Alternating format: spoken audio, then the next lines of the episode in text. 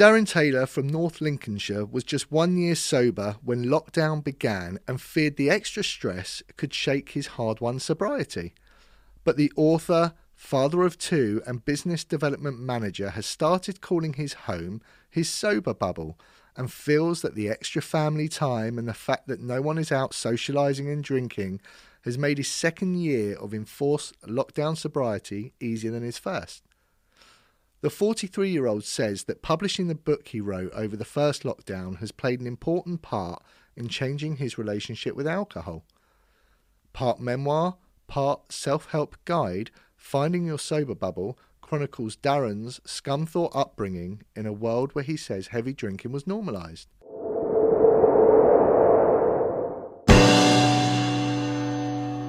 So, welcome to the show, Darron. Really, really pleased to have you on. And I don't know if you've seen previous episodes, but I usually start them with, you know, really terrible, terrible, terrible related drug jokes. Um, but I've decided I'm going to stop making drug related jokes now because I think it's a methed up thing to do.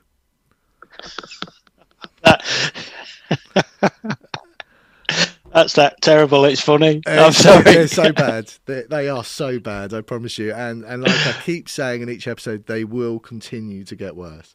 So yeah.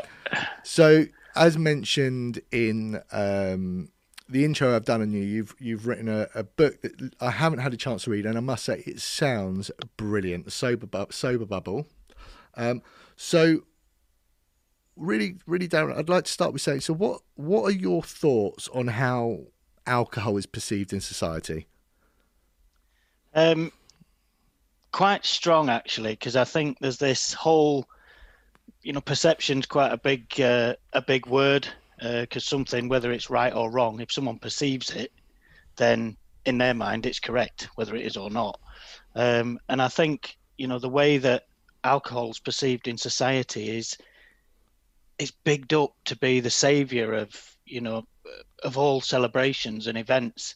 So you know somebody's somebody's getting married, somebody's having a baby, somebody's you know celebrate celebrating whatever. It's Friday, you know, crack open the prosecco kind of thing. Yeah. And it's this go-to glamour puss. Um, and I, have got a section in the book called labels and perceptions, and it, it's it's about exactly that question because, you know, it's bigged up in society as this savior, and you know, let's come round and have a glass of wine at my house, or you know, all these things. Everywhere you look, alcohol is there. Yeah. And yet, when somebody gets sucked in, you know, and, and, and it turns bad, and then they become you know reliant on on alcohol, then I think society has this term of you know has this uh, perception of an alcoholic as the guy or you know that's in a in a doorway somewhere that's you know down and out lost everything. And rather than help them it, it kind of stigmatizes that person. That's not really the case is it? You know? No it's definitely not the case. Um you know and and by calling them a, an alcoholic if you don't understand that term you know alcoholic to me there's there's a whole world of you know from teetotaler right down to someone that's massively dependent. And in between that you've got well you used to have what was abuse and dependence. So either you fell into you know abuse or you depended on alcohol or you was in this unknown safe category. Mm. and to me there's a whole world of you know people like myself who were massive binge drinkers and you know just now and again as but every time you know every time that you, you do drink it's a massive binge. And i feel that you know in society that perception just needs changing a little bit. Um, i'll give you an example. A guy a guy said to me once after I'd, I'd told him that i'd got an issue i was a bit of a problem drinker. He said so would you uh, would you classify yourself as an alcoholic? And i said would would you classify me as one and he said, No, no, you don't look like one. And I said, Well, what does I, I, I, like? I, don't look like one. Well, what does one look like? Yeah. You know? Yeah. Um, and and it just kind of gives it that stigma, stig, you know, that's that stigma. Yeah. And I think that there's maybe something that we can do in society to change that. Um, you know, if if you go into a you go into a swimming pool and it's um, you know you get in and you're you're nicely swimming around, and you know there's kids been peeing in that pool, but you know you're maybe not that bothered because you're you're in the water and you're you know you're clapping around. But if someone was stood at the side, you know, a two-year-old having a wee in the pool, having a wee in the pool, your perception, your perception of that would change like yeah. that. And yeah. I just feel it's time we, you know, maybe change the perception of addiction, you know, whether it's alcohol or drugs, in society, because it's not all, you know, to do with crime and you know, hundred percent negativity, really. hundred percent, and I think, you know, an alcoholic for me is is, I think, it's someone that has a drink and finds it hard to stop and it can yeah. come at so many different levels whether it's binge drinking whether it's on special occasions whether it's daily yeah. um, you know but ultimately there are different there are very many many different stages of it um, but the yeah. fact are if it's starting to cause consequences then there's need to get some help around it absolutely yeah yeah and if it's starting to cause problems in your life and one of the key things is that you need to realize that as well um, you know there's a lot of people say well I feel like I, I should stop because you know my family want me to or something like that, which is great, you know, and, and it does help. But you need to want to stop to help your family. You know, you've you've got to have that commitment. I think, and it, it's that's one of the key things that can can turn it into a into a positive when you go into your recovery. I agree. And so you've been in recovery now for a couple of years, is that right? Yeah, I've uh, 27th of March was my on paper um, sobriety date. So that was the last time I got, you know, drunk. So absolutely, actually. So yeah. that's amazing. So I think you really, you really went through this at what one would perceive as a difficult time. You know, with lockdown and and you know that a lot of time on your hands. How did how did you manage that? Well, just as lockdown broke the first time, um, it was my first year sober anniversary, and I'd, I'd got quite a, a bit big deal planned. Actually, we was going to go to um, a restaurant and have some food and have a bit of a celebration around it. And there was various people who I didn't know, who I've you know was linked with on on Instagram and things like that, who was going to come along. And obviously, lockdown cancelled that, so it was a bit of an anticlimax. Mm-hmm. So I thought, right, what do I do now? It was, uh, I mean, drinking was, you know, never in never in question, but to be honest, because of the anxiety around everything, you know, it was a hell of a trigger for a lot of people. Yeah. And I thought the best thing that I can do is, you know, put pen to paper and actually write this book that I'd had in in my brain for for uh, for the past year. Um, and so through lockdown, um, particularly between between March and um, probably June is when I really put everything together. I mean, I'd got all the, you know, the information that I wanted to include in the book, um, but I really set to and put it all together. So that really kept me focused, if you like. My wife would say it kept me too focused because I was up till all hours, you know. but I'm sure she secretly uh, was, wasn't too bothered that I was this, out of the way. This is the funny thing, and I laugh about this, but and I think I've shared this before because we're still addicts, right? And and and I find it quite funny, and I can laugh at it because my wife, you know, she asked me to put this shelving unit up, and anyone that knows me, I'm absolutely useless when it comes to any DIY, and um, but I'm an addict. So what I do is I go on to Amazon, I buy a thousand piece screw set hanging thing, um, a laser level. I don't even know how to use a laser level. All the tools, everything to come with it. Did I put that shelf up? No, I've got someone to come do it for me. But I'm an addict, yeah. right? And but they had all the gear. Had all the gear, but no idea, as they say. Yeah, so yeah. you know, but this is I can laugh at this, you know, and I and, and it's funny how my my addict will try and come out in in certain things. So so I get it. When you're writing that book, you're kind of so focused. Yeah. We're very very kind of focused on these things. Yeah. Um, yeah, it's strange because you, you you I stopped drinking to spend more time with the family, and then I end up writing a book about not drinking, kind of shutting them a little bit, but you know, it was for a good cause. We're creative people, and I think our minds are constantly going, yeah. going, going all the time. So what do yeah, you I'll go with that. So what do you think, Darron, on on what people's expectations um, will be after sort of quitting alcohol? Well, I think you've got to you've got to at some extent do your research and maybe know what to expect because um, you know, it's not easy.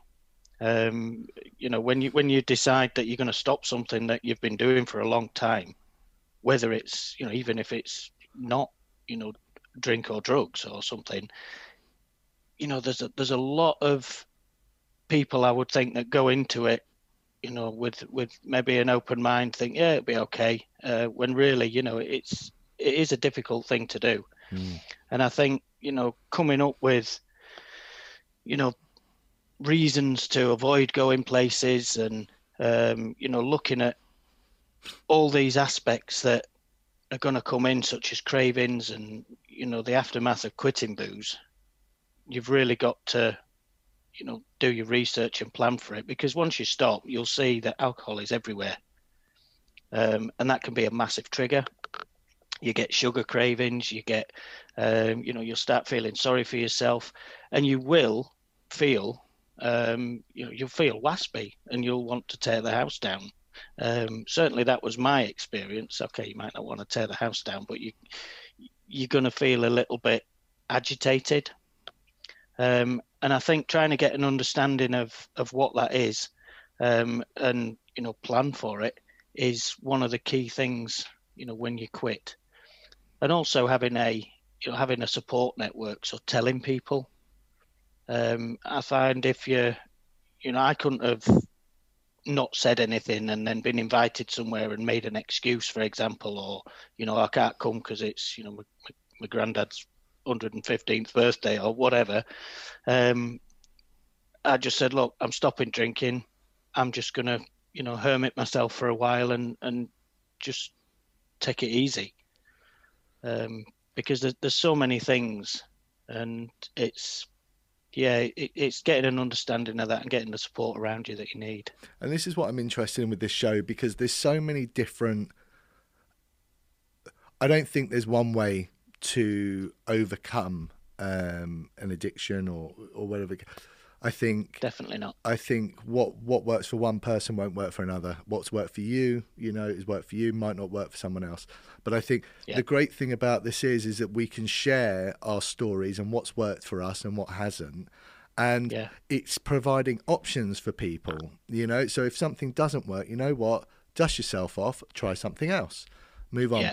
And, and and that's why I'm really I was so so happy to that, that you agreed to come on the show because I think your your book and my understanding of what your book, The Sober Bubble, um, is going to give people a really a, a, another good option, you know, to to consider. Um, Yeah. Where where can people buy the book?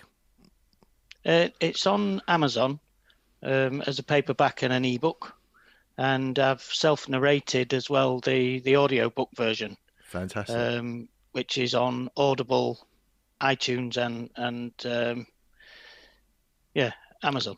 so in a nice, calming North Lincolnshire tone. Yeah, it's got my accent. I did um, I, I did it in my summer house outside, and I converted it, and I'd got sheets and all sorts hanging around because I, I did a lot of research on it, and I invited narrators on, you know, to to do it. But I got um, well. First of all, you put down what your accent is, whether you're male, you know, who you want, and I'd put northern male, you know, as you as you would obviously. But um, I got some guys from America. I had a couple of ladies wanting to do it, and in the end, I thought, you know what, I, I can deliver it how I want to. I've never done it before, but hey, I'm going to do it. Um, so I spent time huddled under, you know, these shades. and did it. I bought all the proper gear, the mic of course, and of the, course you did. You're an the addict like me. thing. I'm an addict. Yeah, I bought all the gear, but I ended up going through it and doing it myself. So, yeah, it uh, it was a good experience. I really enjoyed that that part of it. Actually, the audiobook. I can't wait. I can't wait to hear it. And what I love Yeah. asking people that have got, you know, some good recovery under their belt is if you were going to give someone watching or listening um, your number one tip as to how to make that transition from addiction to recovery, what would it be? it would definitely be um, to plan, uh, which might sound, you know, how do I plan if I don't know what to expect? But there's enough information out there. You know, obviously there's there's my book, which I'd be delighted if you you know read that. But as well as that, you know, I mean, all you've got to do is Google, "Am, am I an alcoholic?" or or whatever on, on the on the internet, and there's there's a world of information. But by planning and knowing what to expect, yes, it's not difficult, but at least you can have you know an idea of, of the aftermath. And if you've if you like i mentioned before if you tell people that there's you know that you are stopping drinking then that just takes away a little bit of pressure off you because people know that you're not drinking. And if they give you any grief about it then you know smell you later. We're not we don't even worry about it. Um, but i drew you know i i took bits from aa i took bits from you know the internet and I took bits from NLP, mm-hmm. uh, which is neuro neuro linguistic programming. So they're in one way, you know, but there's a lot of information out there, and I would suggest do your research and yeah, and just prepare for it. Um, and you know, when you do get that craving or that trigger that you think, you know, to get yourself out of that situation. And I think that's probably one of my biggest tips as well, Darron. And, and secrets keep us sick, right? And yeah. especially with drinking. It wants us, you know, one of the biggest traits, certainly with alcoholism, is the secret drinking. Not letting people know yeah. the amount that we're actually drinking, you know. So yeah. by getting honest, by opening up to your support bubble um, or your support network, is is vital because when we start keeping it quiet, we're kind of keeping that door open for a potential relapse. Yeah, you are. Yeah, secret so, drinking as well. I mean, there's some masters out there at that. I was I was I thought I was invincible, you know, um, but it catches up on you, and eventually you make mistakes and you forget where you've put your bottles, and you know I got some found behind the curtains. I mean how. how stupid is that? Yeah, know, no one will find it here. We can't bloody remember kind where thing. we put it either. That's that's half of the problem. yeah. so, now they're finding bits of tools everywhere and shelf making kits. I identify with that. um, I'm really grateful you came on today, Darron. It was so nice to meet you. Let's keep in touch. Um, like, Definitely, yeah. Like I said, the the book is called Sober Bubble. You can buy, buy it on Amazon. I'll try and put a link on my um, Instagram as well, so people can can uh, find it easily. And that'd um, be great. Thanks, Darron. Thank you so much, and I wish you well with your recovery. Cheers. Same to you. Thanks, Nick. All the best. Cheers. Bye bye. Bye now. Bye.